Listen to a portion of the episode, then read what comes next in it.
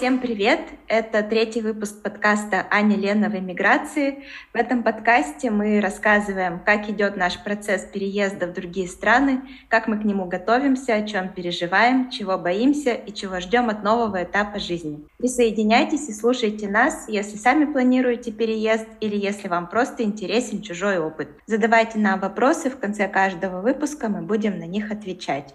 Поехали! Итак, сегодня у нас третий выпуск, и он про вещи. На самом деле мы этот выпуск уже записывали, но сейчас наша жизнь настолько быстро меняется, что выпуск быстро стал неактуален, и мы решили, что следует его перезаписать. Но прежде чем мы начнем обсуждать эту тему, мы поделимся последними новостями. Аня, рассказывай свои. Мы сейчас... на финальной стадии мы получили визы. Теперь у нас есть заветные вкладыши в паспорт. Это была забавная история. Мы поехали в Москву, чтобы вклеить визу в паспорт. Нельзя отправить просто паспорт. Оказалось, что нужно съездить вместе с паспортом. Весь процесс занял две минуты. Мы просто подали паспорта в окошечко, и нам отдали их обратно с вклеенными визами. Мы посмотрели... весело улыбнулись и пошли пинать листья вдоль посольства Сербии в Москве. Ну, зато побывали в Москве. Тоже неплохо. Так, у вас есть визы? Да, у нас есть визы. Мы собираем вещи. И где-то через неделю, в конце октября, мы должны быть уже в Белграде. У нас тоже есть визы.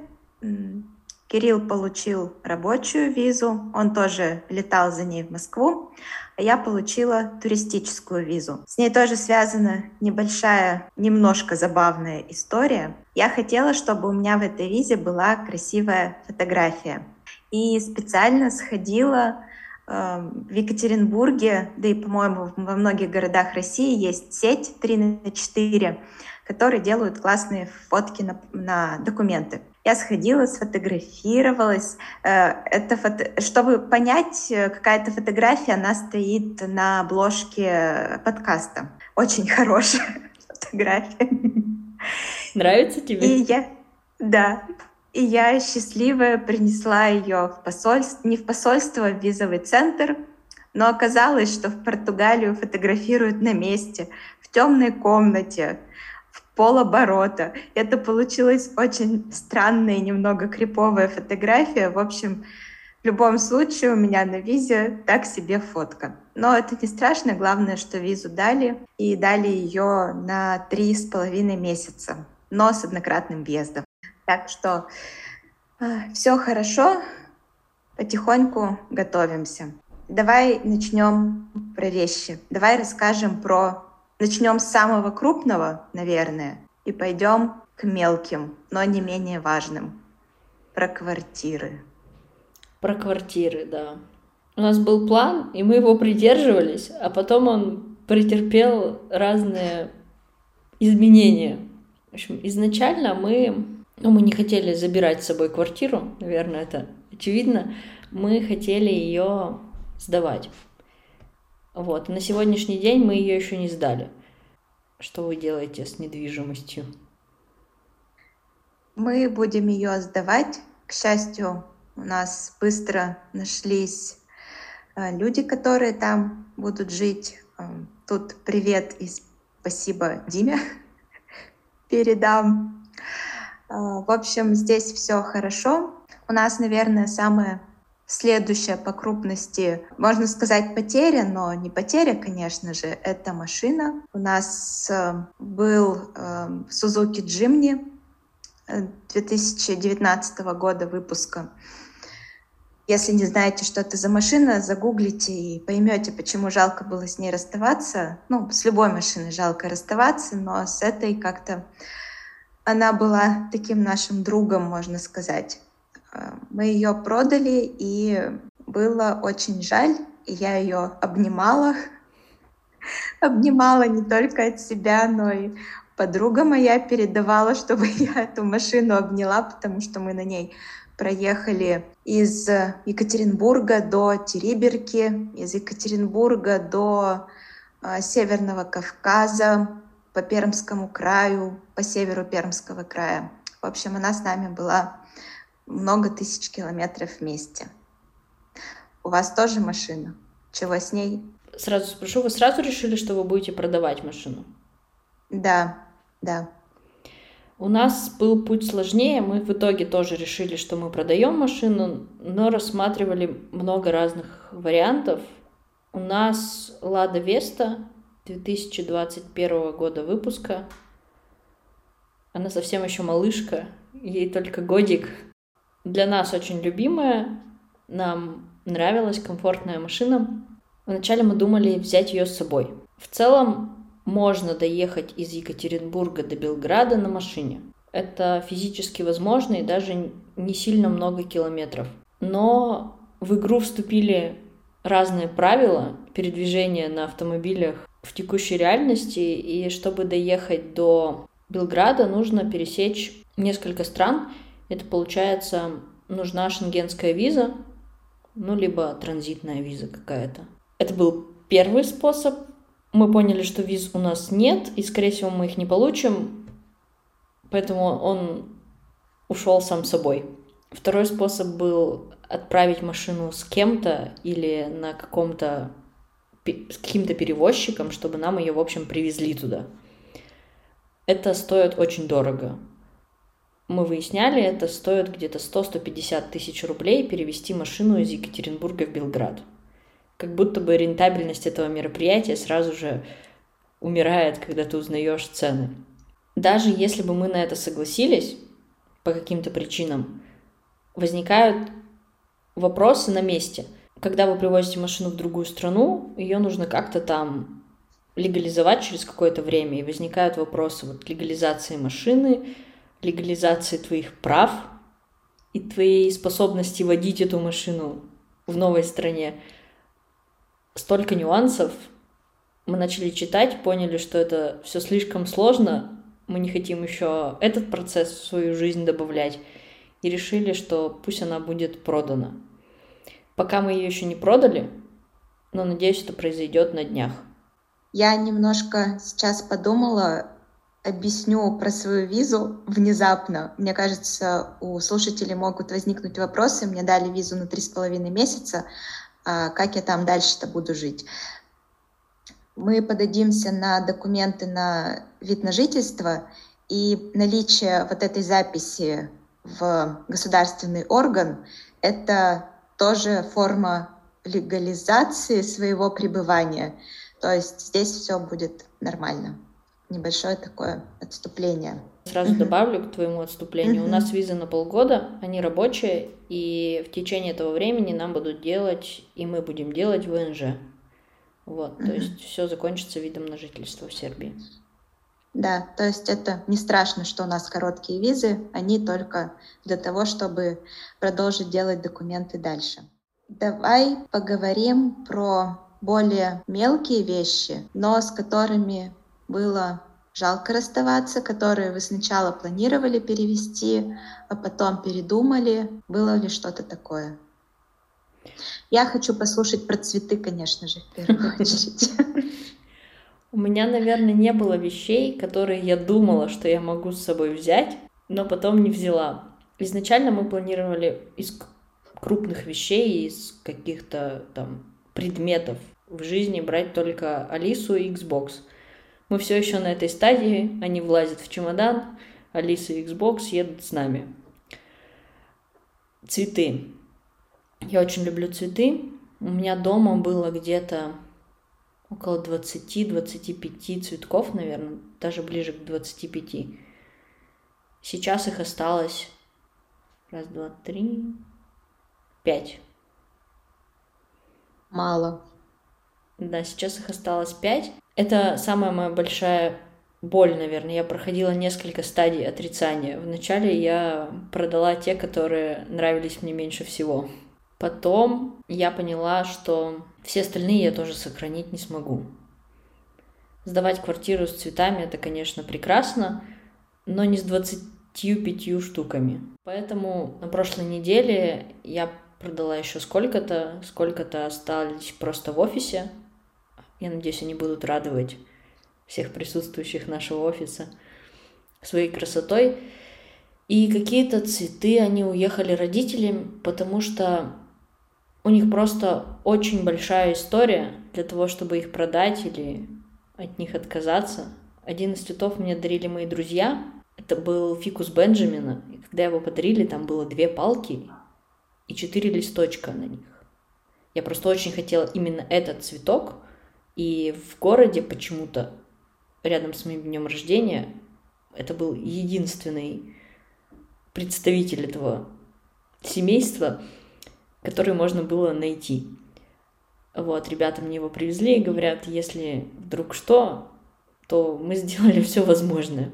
Сейчас это огромный большой цветок, он там, примерно сантиметров сто - сто двадцать высотой. И с ним, конечно, жалко было расставаться. Он уехал маме и будет занимать почетное место в гостиной рядом с диваном, чтобы пить чай и смотреть на лес. У нас тоже фикус Бенджамина был. Мы его отвезли маме Кирилла. Моей маме достался другой фикус, название которого я не знаю. Мы все делим пополам. Ну да, половина вещей отъезжает одним родителям, половина другим. Те, которые невозможно продать, кощунственно продать в каком-то случае, а в каком-то случае они просто очень дороги сердцу, и ты никак не можешь их отдать. Я продала собрание Гарри Поттера. На английском. На английском, да. У меня было два собрания, одно на русском, другое на английском. Вот то, которое на английском, я продала. Это было непростое решение. Это была одна из последних вещей, которые оставались в квартире. Это было это собрание. Но кроме меня его никто читать не будет. Родителям он тоже не особо нужен. У меня есть младшая сестра, которой уехало собрание Гарри Поттера на русском, но на английском ей уже не понадобилось, скажем так. Я собиралась, в общем, два дня. Я его сфотографировала, потом сфотографировала еще раз, потом я думала, сколько оно должно стоить. Бесценно ведь. Но все-таки его забрали, и забрала девочка, которая написала, что она очень давно мечтала купить себе такое собрание, все никак не решалась, и она прям в восторге, очень счастлива и довольна, что собрание у нее появилось. И я порадовалась, что оно перешло человеку, который, правда, хочется его читать. Про Гарри Поттера скажу. У меня не все собрание, у меня только четыре книги, первых трех, к сожалению, нету. Мне некому его передавать, да и, если честно, мне больно с ними расставаться, потому что периодически я перечитываю. Я очень хочу их взять с собой, но не знаю, получится ли в этот раз. И так плавно можно перейти к тому, что а сколько вообще можно взять с собой вещей, переезжая в другую страну только с багажом. Сколько у вас чемоданов? четыре. шестьдесят шесть килограмм. Туда должна уместиться вся наша жизнь. Как оказалось, проще всего расставаться с одеждой. К ней в целом относительно не привязываешься. И большую часть чемоданов будут занимать, ну, все еще одежда, Xbox, Алиса и какие-то вещи, которые просто очень дорогие, и хочется их сохранить. Открытки, фотографии, еще что-то, что хочется взять с собой. У вас сколько чемоданов?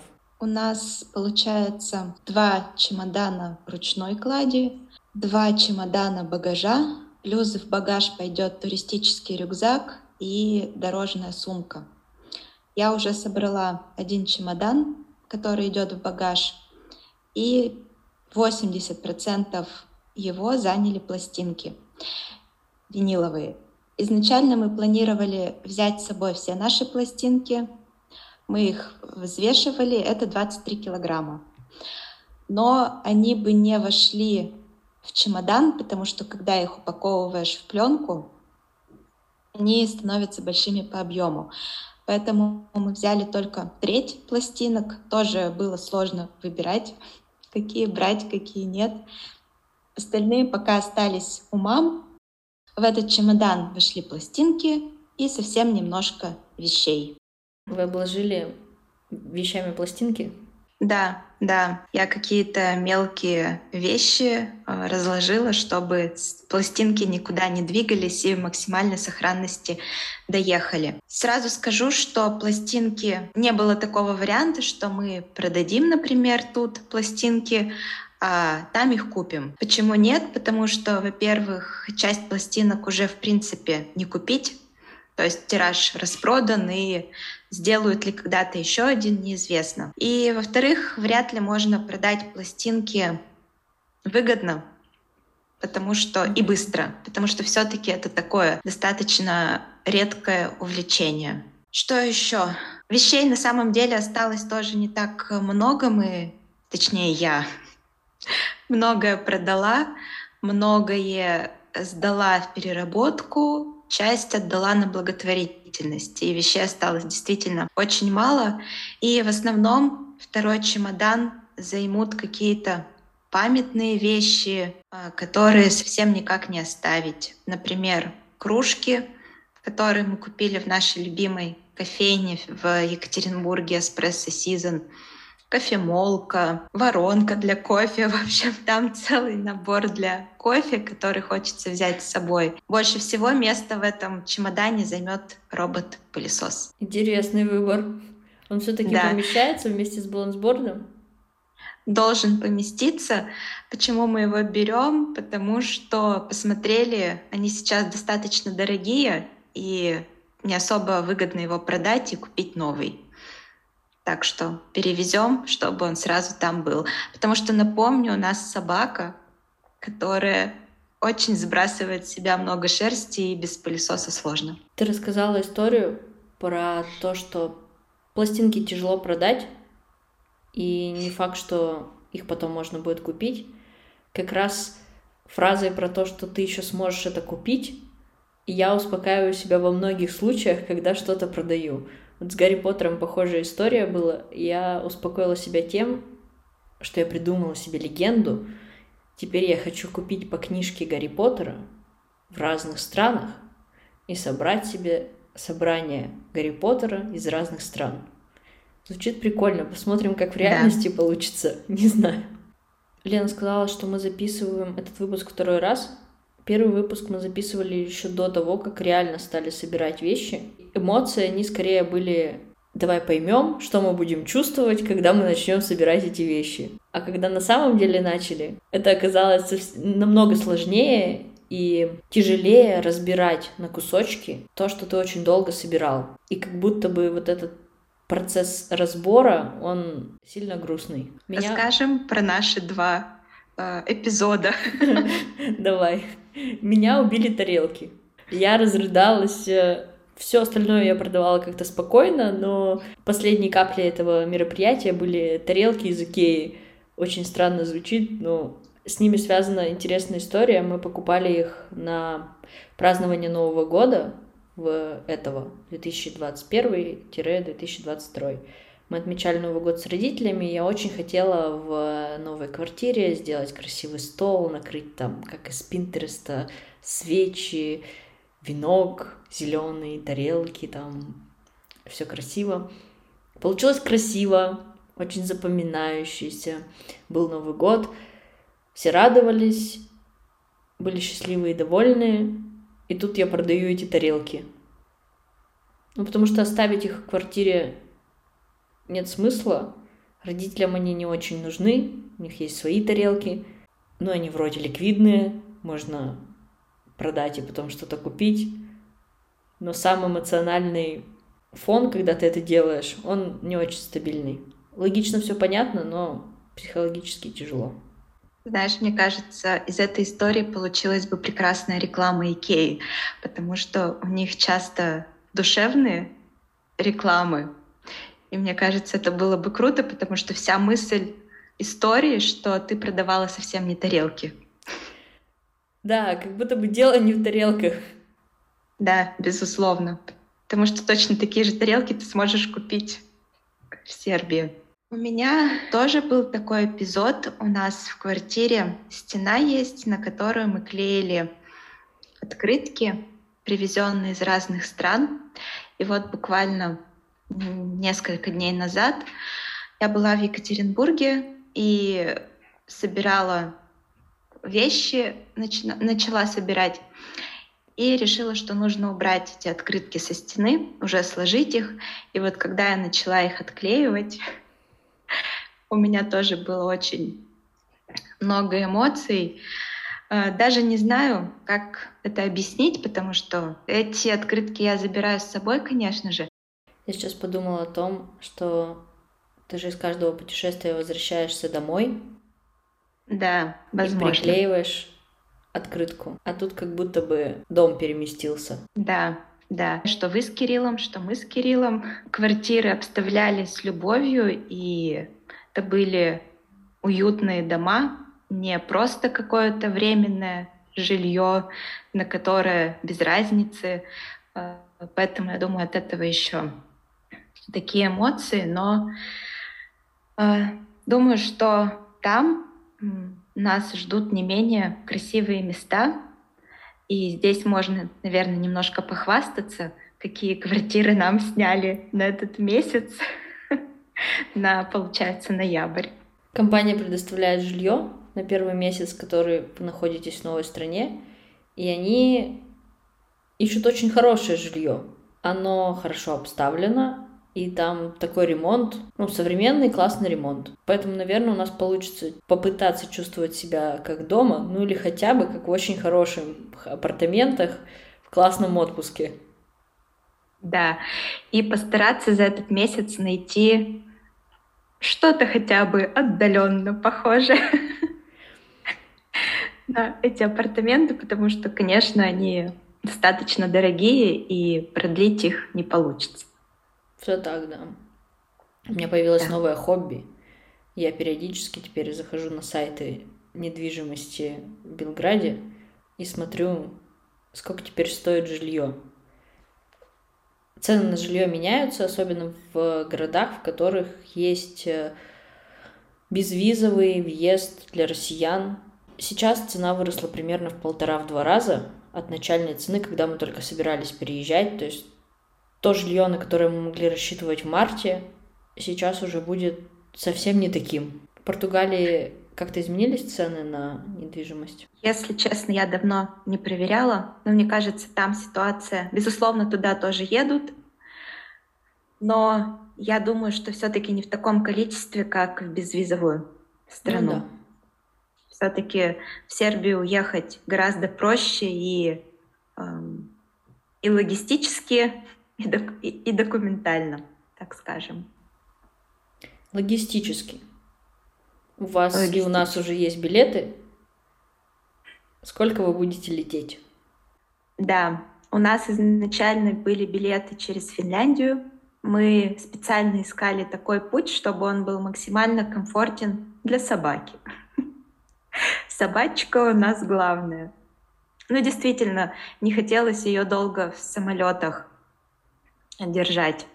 И мы должны были на Демидовском экспрессе в, в СВ доехать до Петербурга, провести в Петербурге несколько дней, встретиться там с друзьями, встретиться с городом, потому что я его очень люблю, пожить на Васильевском острове, потом на в частном транспорте э, доехать до Хельсинки и там сесть на прямой самолет до Лиссабона, лететь пять часов.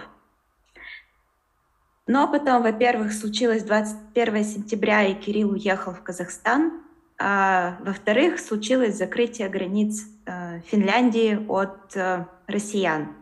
Тут небольшая поправка, что закрылась граница именно для туристических виз, и сейчас возможен транзит, если ты едешь в страны не Шенгена. То есть если через Финляндию лететь, например, в Америку, то пересечь границу можно. Mm-hmm. Поэтому мы стали думать, какой еще вариант есть, и взяли билеты через Казахстан. В результате я еду на машине до Костаная, это город на границе с Екатеринбургом, с Россией, и ближе всего к Екатеринбургу. Дальше самолет Костанай-Астана. Для него одна перевозка для, переноска для собаки маленькая. Потом Астана-Франкфурт. в Германии восемь часов, и самолет Франкфурт-Лиссабон три часа. То есть, я думаю, понятно, что поездка через Финляндию была гораздо комфортнее, лучше, проще и приятнее. Но как получилось, так получилось. Угу. У нас должно быть вроде как проще, и правда проще, чем у вас. Но мы рассчитывали тоже на более простой вариант. Мы думали, что мы сможем долететь прямым рейсом из России, либо с вылетом из Казани, либо из Москвы или из Питера. Air Serbia летает в Белград прямыми рейсами. Сейчас из трех городов, получается, Москва, Питер, Казань. Может быть, еще что-то поменялось, но вот у меня, у меня пока такие, такая информация. Вот, но билеты, которые с вылетом из России, все, что связано с вылетом из России, стало стоить очень дорого, невозможно дорого. И мы выбрали вариант с вылетом в Стамбул. То есть мы летим Екатеринбург-Стамбул, Стамбул-Белград. Екатеринбург-Стамбул пять с половиной часов, пересадка в Стамбуле пять часов и полтора или два, по-моему, до Белграда. Да, это гораздо комфортнее, чем у нас. Расстояние поменьше. Вернемся к вещам. Мы в прошлом выпуске рассказывали... Не в прошлом. В прошлой записи этого выпуска мы рассказывали еще о том, что вещи какие-то продаются, а какие-то покупаются для того, чтобы поехать с ними вместе. Есть у вас какие-то покупки для того, чтобы можно было переехать в другую страну? Да, мы купили в Казахстане розовый чемодан Samsonite. Он очень красивый и очень большой. В Казахстане, потому что он там был гораздо дешевле, чем у нас. И купили всякие органайзеры, чтобы удобнее перевозить документы, какие-то провода, мелкие, мелкую электронику и так далее. Вроде бы больше ничего особенного не покупали. У меня больше набор. Мы тоже купили чемоданы, но у нас не было... У нас был один, и он был достаточно старый, поэтому пришлось купить четыре. И я остаюсь работать в компании в России, и компания предоставляет технику. Брать с собой технику в другую страну мне показалось как-то не очень обдуманно и разумно, и я решила, что будет гораздо лучше, если у меня будет свой ноутбук. Особенно я его так хотела, так мечтала, и в Казахстане я купила себе ноутбук. Вот, а потом к ноутбуку понадобился рюкзак, чтобы его красиво носить, а потом чехольчик для проводов, и еще один чехольчик для других проводов, и все закончилось таким же набором. Еще докупили всяких органайзеров в чемоданы. И наушники. Да, и наушники. Без наушников никак. Компенсирую, скажем так, продажи вещей мелкими покупками для себя. А, еще я вспомнила, что мы купили одинаковые подушки в самолет. Да. Оказалось очень прикольно обсуждать с друг другом вещи, которые вы берете или собираетесь брать, потому что до каких-то нюансов, что тебе может пригодиться в самолете или при большом перелете, ты додумываешься только тогда, когда летишь, когда тебе уже очень надо. А если вы поговорите с друг другом, вы поймете, что кто-то берет с собой там, органайзер для документов, и он классный, продается на Озоне, и ты можешь его до- заказать. А другой человек вспомнил про подушку для самолета. И вот вы в целом уже все готовы провести в самолете несколько часов. Кстати, эту подушку уже опробовала, и неплохо, неплохо. Я пока сидела в ней только в кресле дома, неплохо. Нас, кстати, точнее нам сделали замечание, что мы обещали вставить ссылку в описание подкаста. И не вставили. И не вставили, да. Так что в этот раз исправим оплошность и вставим ссылку на эти подушки, если вдруг они кого-то заинтересуют. Они, правда, классные. Если как-то обобщать то, что происходит с нашими вещами, все самое крупное осталось в России, а средние вещи, машины продаются, все мелкое тоже, а памятное и самое нужное оно берется с собой. Когда мы только собирались продавать вещи и собирать их, мы думали, что это будет намного легче, чем оказалось на самом деле. И переезд всегда дается очень сложно, не только физически, но и психологически. Вот, наверное, это все, что мы хотели рассказать про вещи. У меня есть еще вопрос про события в жизни или обстоятельства, которые вокруг тебя. Я остаюсь в компании, и вроде как у меня в работе ничего не меняется. Я, правда, взяла большой отпуск, но я как будто бы вернусь. А как ты переживала вот эти все прощания? Мы специально оставили это на конец подкаста, потому что этой важной темой хочется завершить. тридцатого сентября был мой последний рабочий день в компании, но так получилось, что прощальная вечеринка случилась четырнадцатого октября, то есть совсем недавно. И это было, с одной стороны, грустно, но с другой стороны, когда происходят такие события, ты понимаешь, сколь, скольким людям ты дорог. И, наверное, это очень... Не наверное, а это очень вдохновляет и как-то успокаивает. Поэтому мои слова благодарности всем моим коллегам-друзьям, а точнее друлегам. И спасибо вам за эти четыре года и, по-моему, восемь месяцев, за то, что были рядом, за то, что стали друзьями и за то, что сделали работу не только интересной в плане задач, но и интересной в плане общения, дружбы, посиделок, выездов и так далее. Так что спасибо большое вам всем, потому что многие из вас подкаст слушают. Так, ну что, мы заканчиваем третий выпуск подкаста. На самом деле у нас остался один выпуск до того, как мы окажемся в странах в других и уже начнем делиться своими первыми впечатлениями. Поэтому, если у вас есть заявки на этот один подкаст, какую-то тему, может быть, хочется от нас послушать, то пишите. Если никто ничего не напишет, сами придумаем и будем говорить о том, что нам интересно. О том, что будет волновать за несколько дней до вылета. Всем пока. Спасибо за то, что слушаете нас. Пока-пока.